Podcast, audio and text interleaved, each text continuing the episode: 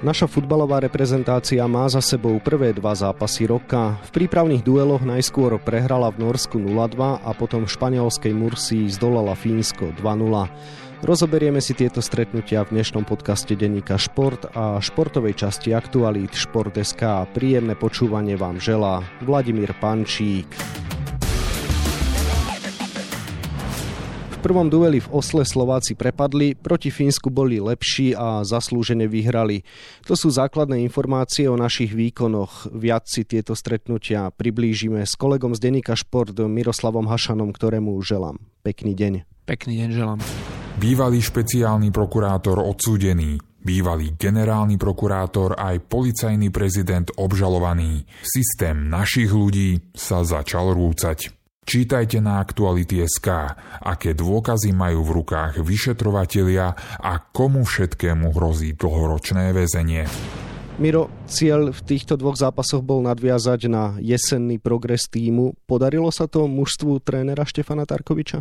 Nepodarilo, pretože s Norskom sme prehrali, čo by nevadilo ako výsledok, ale vadil herný prejav. A s Fínskom sme síce vyhrali 2-0, a boli sme lepší, ale predsa len Fíni v tom zápase nepodali až taký oslnivý výkon alebo ani nie konkurencie schopný na tejto úrovni.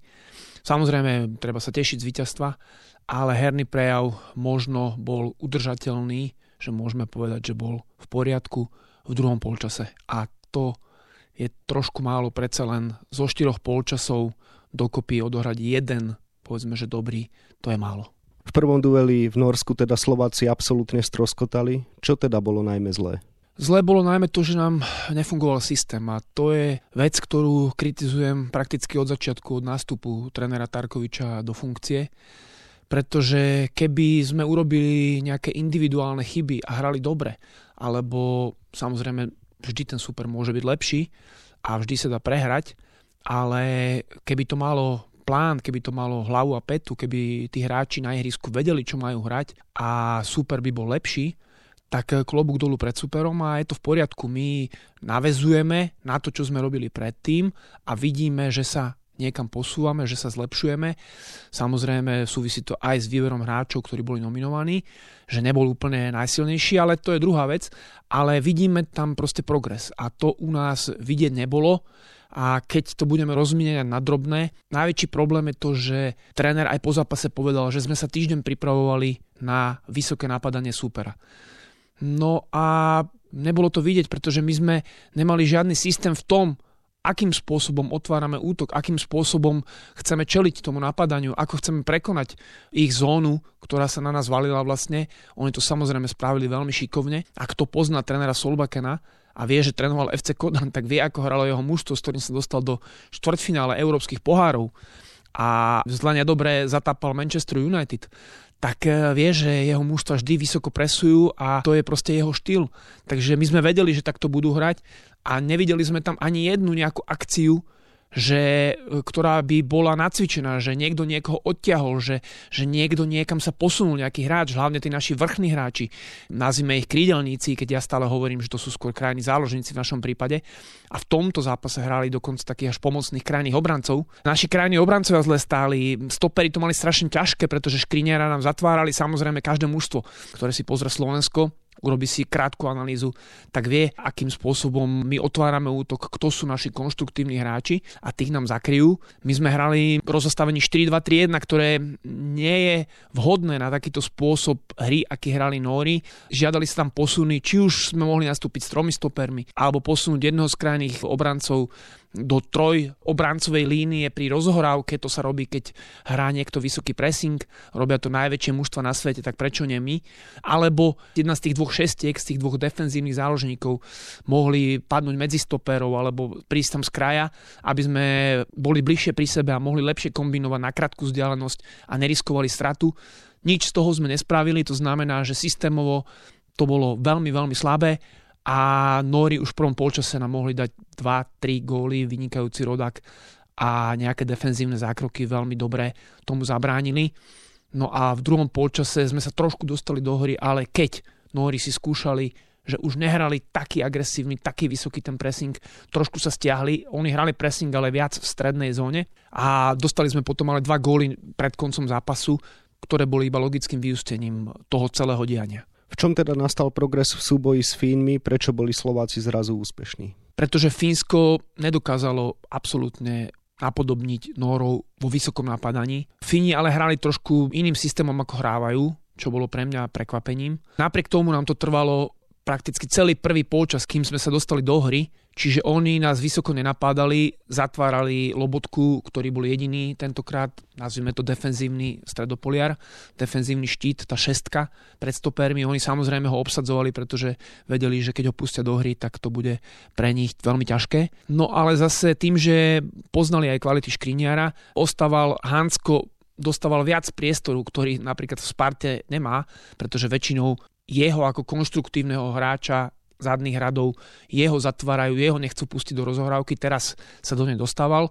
Niekoľko excelentných kolmíc e, išlo od neho, čiže využili sme to, ale pohyb našich ofenzívnych stredopoliarov, Matúša Bera a Ondreja Dudu, pohyb našich krídiel, chceme postupný útok e, hrať, vieme, že ho budeme musieť hrať a nevidieť na hre toho mužstva, že je pripravené, že vie ako že tí horní hráči urobia správne pohyby, trošku sa prekrížia, prerotujú, alebo aspoň klamlivým pohybom, naznačením nábehu za obranu a príde si ten hráč pre loptu, alebo do jedného kraja a naopak do druhého si ho vypýta.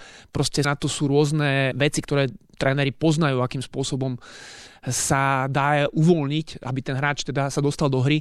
My sme tých našich vrchných hráčov vlastne nedostávali do hry, preto naša kombinácia zozadu bola taká pomalá, pôsobila zle, pretože neboli sme schopní kolmým spôsobom sa dostať do útoku a zase to bolo len na improvizácii hráčov. Jedna kolma akcia nám vyšla, fantastický bol z toho gol, ktorý famozne zakončil Duda, ale zase to je málo, od Ondreja Dudu čakáme viac, aby bol viac v hre, Vyplýva to zo systému, vyplýva to ale aj z toho, ako tréner ulohuje priamo jeho, akým spôsobom s ním pracuje, čo od neho chce, do čoho ho tlačí, čo od neho nechce, aby robil, do ktorých priestorov nechce, aby chodil. Takže pre mňa je to všetko o taktike, stratégii. Áno, s Finmi sme vyhrali druhý polčas, vlastne sme boli dominantní, tam už to bolo oveľa viac v poriadku, ale takisto to nebol nejaký excelentný výkon, že by my sme šancu za šancou si vypracovali a ako hovorím, oni zvyknú hrať v systéme 5-3-2 alebo 5-4-1 brániť, teraz tak nebránili. Keby mali viac hráčov vzadu, nemali by také dlhé ihrisko, boli by kompaktnejšie a ťažšie by sme sa tam dostávali, lebo to nás vlastne čaká potom v Lige národov. Si pomerne kritický, je to však fér. Tréner Štefan Tarkovič nenominoval viaceré opory ako Hamši, Kucka, Pekarík, Mak, Weiss, chýbali aj Dúbravka, Šranc, šancu dostali iní a Nori boli napríklad v plnej sile. Bavíme sa o reprezentácii stále. To nie je nejaké hobby, tu nezbierame známky do albumu, ale je to reprezentácia krajiny. Takže keď prehráme s Norskom a podáme slabý výkon, máme si hovoriť, že bolo to dobré? Ja si myslím, že treba byť kritický v tomto prípade. A mne nevadia slabé individuálne výkony, lebo každému sa to môže stať. Môže mať zlý deň, zle sa vyspať. Jednoducho neísť mu to, kto športoval tak vie, že také dni bývajú, ale mne vadí to, že my systémovo sa nikam neposúvame. Preto už dávnejšie som napísal známy článok Vlak Continuity, že vlastne hovoríme o kontinuite, ale žiadnu nemáme. Pretože my nehráme stále tak isto a zlepšujeme sa v tom systéme. My hráme každých pár mesiacov inak. Teraz sme hrali dva zápasy, každý inak. Na jeseň, o ktorej hovoríme, že bola veľmi dobrá, sme hrali inak ako na šampionáte. Na šampionáte sme hrali inak ako predtým v kvalifikácii, čiže stále hráme inak tak potom kam vlastne ideme? Dopredu, dozadu, hore, dole, doprava, doľava, nikto nevie. A preto som kritický, mne vadí toto, pretože ja hľadám systémové veci. Ešte raz, nie výsledok. Výsledok, keď budete robiť dobré rozhodnutia, dobré veci, profesionálne sa správať, takticky strategicky budeme dobre pripravení s tými hráčmi, ktorých máme iných mať nebudeme, ktorých tréner povolal, ale teraz nejde o to, že nepovolal tých, nazvime ich starších hráčov. Isté, každý jeden z nich by nám pomohol a každý jeden zo zranených alebo väčšina z tých zranených takisto by nám pomohla, ale to sa môže stať. A ďalšia vec je, treba si uvedomiť, že na čo sa pripravujeme. My sa predsa nepripravujeme iba na Ligu národov, lebo Liga národov je súťaž, ktorá je tak trošku umelo vytvorená preto, aby zmizli prípravné zápasy a bola súťaž, bola liga. No ale pre nás podstatná je predsa kvalifikácia na majstrovstvo Európy, neskôr na majstrovstva sveta. A preto stále Ja hovorím o tom, aby sme sa pozerali do budúcnosti, aby sme nominovali perspektívnych hráčov, ktorí typologicky zapadajú do reprezentačného nášho systému. Ten systém samozrejme by bolo najprv treba vytvoriť a ja ho tam nevidím, možno niekto iný ho tam vidí, ale ja žiaľ Bohu nie. A keďže mám s tým už bohaté skúsenosti, tak zatiaľ som ho tam nedokázal objaviť, takže to mi vadí. Skúsme sa pozrieť aj na samotných hráčov, ktorí dostali šancu. Prvýkrát nastúpili Martin Regáli, Christian Herc a dvaja brankári Dominik Holec a František Plach. Prvýkrát od roku 2019 bol v reprezentácii naturalizovaný pravý bek Boris Sekulič, tak čo by si povedal k výkonom týchto chlapcov, ktorí na príležitosť čakali? No, je dobré, dobrá správa, že Regály zo Slovenskej lígy sa dostal do reprezentácie, dostal aj šancu, keďže ako celok sme nefungovali, nedali sa čakať od neho zázraky, ani ich nepredviedol. Prišiel mi trošku stratený na tom ihrisku, ako keby nevedel, čo má úplne presne robiť, ale to sa dá ospravedlniť samozrejme debutovým štartom. Uvidíme ďalej, ako sa bude vyvíjať, ale Ružomberok takisto úplne nekopíruje systém, ktorým by mala hrať naša reprezentácia. Ružomberok eh, hrá taký, skôr taký nátlakový futbal, sa snaží hrať eh, priamočiari. Tí hráči ofenzívni nemajú to postavené na kombinácii, na spätnej prihrávke, na výmene miest, takže Regály neviem, či úplne pasuje, ale samozrejme je to dobrý futbalista. Každý, kto je v slovenskej reprezentácii, je vynikajúci futbalista. To znamená, že keď som k ním aj kritický, tak len k danému výkonu ale to neznamená, že by som nejako spochybňoval kvality ktoréhokoľvek hráča, ktorý tam bol. Herc hral veľmi málo, smerom do budúcnosti áno, určite treba ho ďalej sledovať. Sekulič eh, hral lepšie ako Kostelník, ale Kostelník hral zle, takže Sekulič dostal poriadne šance teraz, povedzme, že odohral 1,5 polčasu, teda jeden celý zápas za polčas. Nejakých vážnejších chyb sa nedopustil, ani ničoho, čo by nás uputalo pozitívnym spôsobom. Takisto treba s ním ďalej pracovať. Keď nemáme úplne klasického pravého obrancu, lebo ani Pekarík není úplne klasický pravý obranca v zmysle, že on by mal vynikajúcu defenzívu. Tak musíme sa snažiť upraviť systém, pomôcť tým hráčom, aby keď majú slabší defenzívny súboj, aby sme ich čo najmenej dostali do defenzívneho súboja, čo najviac e, smerom hore. Brankári Holec mal 100% úspešnosť prihrávok nohami, tak to je niečo úžasné a chytal veľmi isto Takisto Plach podal dobrý výkon, spolahlivý, dobrú reč tela mal, bolo na ňom vidieť, že je istý, čiže brankársky problém určite nie je našim problémom, lebo brankárska otázka nie je nevyriešená. Máme niekoľko výborných brankárov na čele s Dubravkom a Rodákom a v zálohe sú pripravení ďalší, takže tu nás určite to panka netlačí. Dlhodobo sa u nás spomína absencia hrotových útočníkov. Tri polčasy odohral najlepší strelec Českej ligy Ladislav Almáši, ktorý sa však nepresadil a mnohí nad ním už lámu palicu. Na druhú stranu iba jeden polčas Robert Božený, ktorý zase vôbec nehráva v nemeckom Düsseldorfe a ten dokázal zaujať. Tak čo si z toho môžeme zobrať? Znamená to, že Boženík je dnes lepší ako Almáši, alebo bolo to o tých úlohách na ihrisku? Bolo to určite o úlohách a samozrejme Boženík hral proti Fínom druhý polčas, kedy sme ako mužstvo, to bol náš najlepší polčas. On tomu prispel, ale aj zvyšok mužstva hral veľmi dobre a Fíni v tom polčase až tak dobre nehrali. Samozrejme, že aj našim pričinením, alebo hlavne našim pričinením. Určite to nestojí tak, že teraz treba lámať e, palicu nad Almašim, pretože Almaši má kvality. Do reprezentácie jednoznačne patrí. Otázka znie, a ja už som to hovoril po zápase v Chorvátsku, keď on vtedy vystrelil, že kroďme nejakú eufóriu, pretože prídu aj iné zápasy, kde od stredného útočníka hrotového sa budú vyžadovať iné veci a on typologicky úplne zatiaľ ešte na stále je to mladý hráč, na to, že je veľmi vysoký, on ešte sa bude zlepšovať, bude, bude lepšie hrať telom, bude lepšie si vedieť zakryť loptu, lepšie si ju vypýtať, ale každopádne je to hráč pre reprezentáciu dôležitý, minimálne, keď budeme musieť sa uchyliť dlhým nákopom, pretože to ukázal proti Norsku, že my sme tých nákopov mali veľa, ale on viaceré z nich veľmi dobre uhral že už sme ďalej nedokázali na to naviazať kombináciu a lepšie vyriešiť predfinálnu a finálnu časť je druhá vec.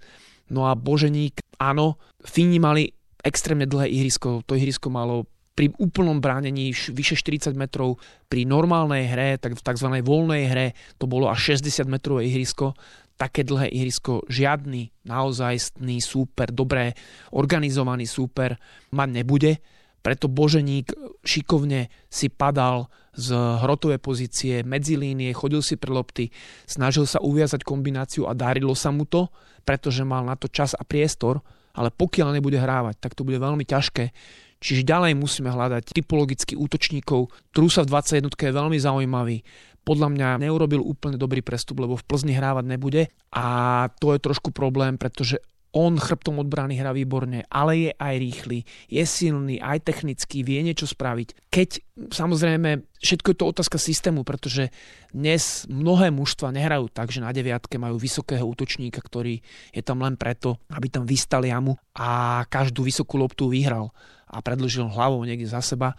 Dnes sú moderní pohybliví útočníci, ktorí sa pohybujú po línii, nabiehajú si za offsideovú líniu, padajú do medzipriestorov, medzi obranu a stred pola, kde ťažko potom nevedia tí superi, ako ich brániť. Napríklad nám to robil Sorlot v tom prvom zápase, keď sme hrali proti Norom, aby som bol konkrétny.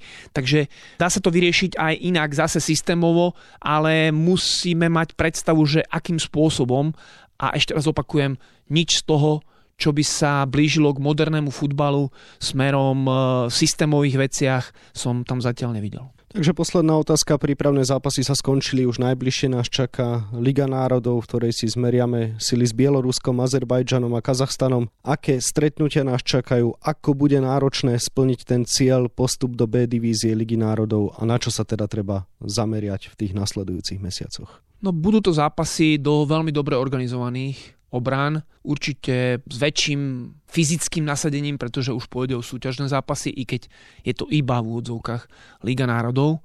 Ale takisto pre nás najpodstatnejšie je uspieť v kvalifikácii, alebo snažiť sa budovať mužstvo tak, aby sme v budúcnosti boli úspešní v kvalifikácii, pretože naozaj sme malá krajina, nie je pravidlom, že budeme postupovať na veľké turnaje, ale mali by sme sa o to snažiť. Keďže typológia našich hráčov, ktorí sú momentálne lídri, aj tí starší, aj tí zo strednej generácie, je, sú to konštruktívni hráči, ktorí chcú hrať s loptou, kombinační, tak nemôžeme si zvoliť český systém nejakých nakopávaných lôb, vysokého pressingu a v podstate iba fyzickej hry, pretože nemáme na to typy hráčov. Takže musíme hľadať ďalších vhodných adeptov k tým, čo už máme a vždy musíme sa snažiť byť dominantní Proti Azerbajdžanu napríklad v poslednej kvalifikácii sa nám to najmä v zápase vonku podarilo, keď sme vyhrali 5-1 a to bol jeden z najlepších zápasov našich reprezentačných. Takže dá sa, ale s Bielorusmi sme mali problémy doma, keď sme postupovali na Euro 2016. Nebude to určite ľahký súper, budú veľmi dobre brániť, nepríjemní v brejkoch, takisto Kazachstán, nikto z nich nepredá kožu lacno z týchto súperov, čiže musíme sa pripraviť na to, aby sme boli trpezliví, čo sme napríklad proti Fínsku, to som samozrejme treba vyzdvihnúť, že tí hráči boli trpezliví a prišla aj odmena v podobe gólov. Takže trpezlivosť, veriť v naše schopnosti presadiť sa našim futbalom, kombinačným, výmenou miest, na krátke vzdialenosti, rýchla kombinácia, dobre štandardné situácie, dobrá organizácia snažiť sa zmeniť to, že lepšie prepínať po strate lopty do defenzívy, vyššie napádať, zachovávať tvár, nehľadieť na pozície, i keď také náznaky tam v tomto smere aspoň som videl v týchto prípravných zápasoch. Takže pre mňa osobne nie je až také podstatné, že či vyhráme Ligu národov C divíziu, ale samozrejme, že pri sile superov nám to vyplýva ako povinnosť e, minimálne sa snažiť teda vyhrať a ideálne aj vyhrať. Ale pre mňa najdôležitejšie je budovať to mústvo správne, správne kamienky do mozaiky, hľadať a nachádzať a dokladať a to je oveľa dôležitejšie, pretože pokiaľ by sa nám to dlhodobo podarilo, fanúšikovia by mali radosť z futbalu. A to je pre mňa podstatné, aby mali radosť z futbalu. Aby po zápase, aj ktorý prehráme, povedali, ale bolo to v poriadku.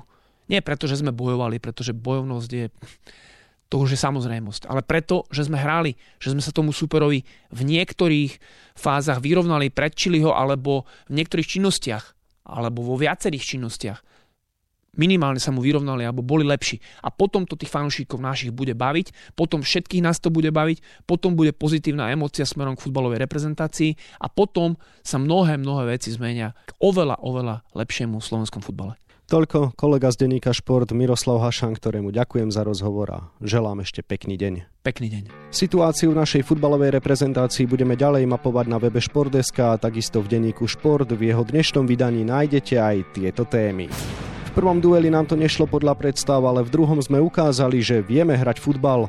Aj tieto slova povedal v rozhovore pre denník Šport po poslednom reprezentačnom zraze krídelník našej reprezentácie a Sparty Praha Lukáš Haraslín. Generálny riaditeľ Slovana Bratislava Ivan Kmotrík mladší hovorí aj o nekvalitnom trávniku na tehelnom poli, o jeho chystanej výmene, koľko stojí ročne réžia štadióna, o otcovi a synovi Vajsovcoch, či o cieli dostať Belasích do skupiny Ligy majstrov. Úradujúci majster zo zvolena môže už dnes na domácom ľade spečatiť postup do semifinále hokejovej extraligy. Vyhral totiž tri štvrťfinálové súboje s Banskou Bystricou, pričom jeho susedný rival uchmatol iba jedno víťazstvo. No a na 28 stranách je toho samozrejme oveľa viac. Scenár dnešného podcastu sme naplnili a zostáva nám sa už iba rozlúčiť. Ešte pekný deň vám od mikrofónu želá Vladimír Pančík.